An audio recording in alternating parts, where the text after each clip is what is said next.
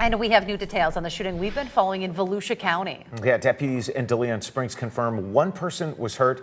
WESH 2's Tony Atkins is live on DeSoto Avenue off Highway 17 and has been following the breaking news since it began unfolding this morning. Tony, deputies say they're questioning a shooter.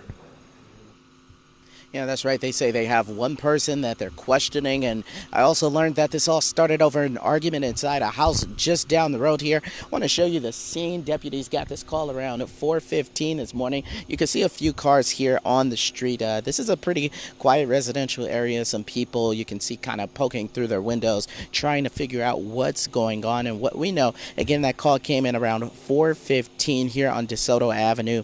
We know that the victim is expected to be okay, which is important. That person was taken to a hospital. Uh, deputies say they were taken in a personal vehicle. And again, they are expected to be okay. And again, that gunman now uh, being questioned by the deputies here. Um, that update coming just minutes ago. Now we're going to continue to give more updates if they make a formal arrest. Hopefully, we can get more updates as the morning goes on.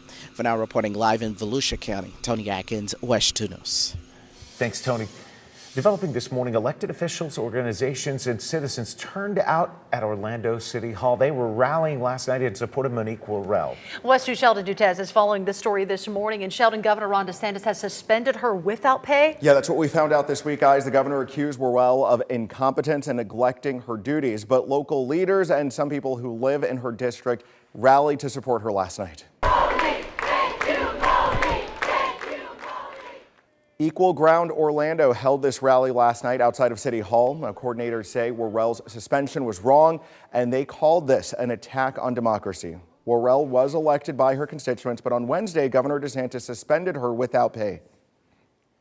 I think that she got a raw deal, and I want to support her, and I think DeSantis is a weak sister and is just trying to make some publicity for his campaign. Monique Worrell didn't do her job. She put us all at risk. I mean, you can't have democracy without justice. Ladies and gentlemen, please welcome. Monique Worrell said that armed deputies showed up at her staffers' homes like they were criminals. Investigators also came to her house demanding that she hand over any state owned property, guys.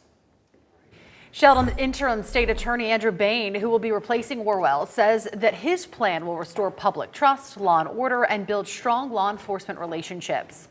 Among the key points, community outreach programs, a focus on rehabilitation for nonviolent offenders, and working with law enforcement to identify the most dangerous and violent repeat offenders to keep them from committing new crimes. Bain also says he met with Orange and Osceola County law enforcement agencies already, and his office is rolling out a new second chance program to enhance some of the existing diversion programs. His office is reviewing cases right now that had been dropped involving crimes like homicide and sex offenses. Bain says says he's going to focus on recruitment, saying the office is severely understaffed. In the meantime, the judge says that he's evaluating the efficacy of the diversion programs Worrell had in place. Those programs target first time and nonviolent offenders. Now, they benefit young people, veterans, and those who find themselves in situations they weren't expecting. They allow people the ability to take classes that can keep them from doing jail time or having a criminal record.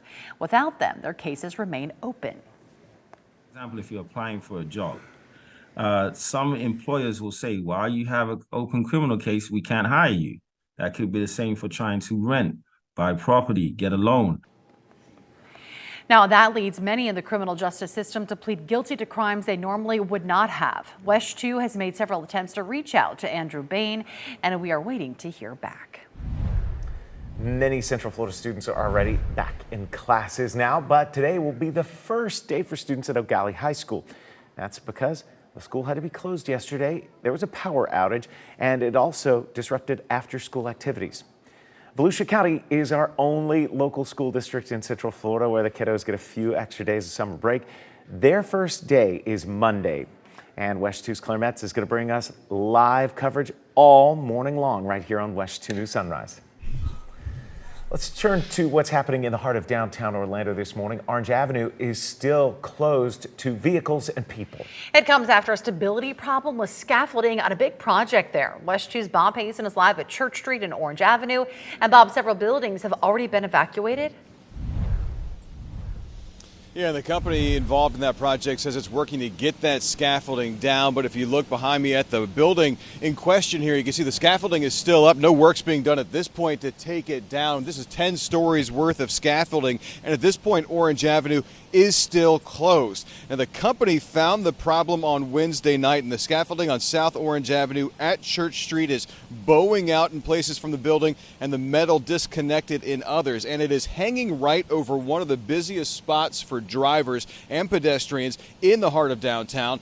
There are cranes out here, possibly on here on the site to help repair or replace that scaffolding, but for now it is still dangling, and people who work down here have been watching it and wondering how it will get fixed.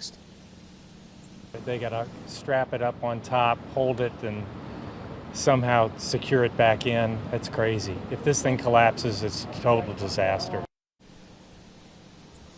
And the company in charge of the project, Balfour Beatty, released a statement last night saying that it's currently working to develop a scaffolding deconstruction plan and timeline while maintaining the safety and security of the project site and the surrounding area. The company says none of its workers or anyone else were hurt because of this problem. But no word yet from the city or the company about when they might be able to reopen Orange Avenue and the surrounding streets. Reporting live in downtown Orlando, Bob Hazen, WESH 2 News.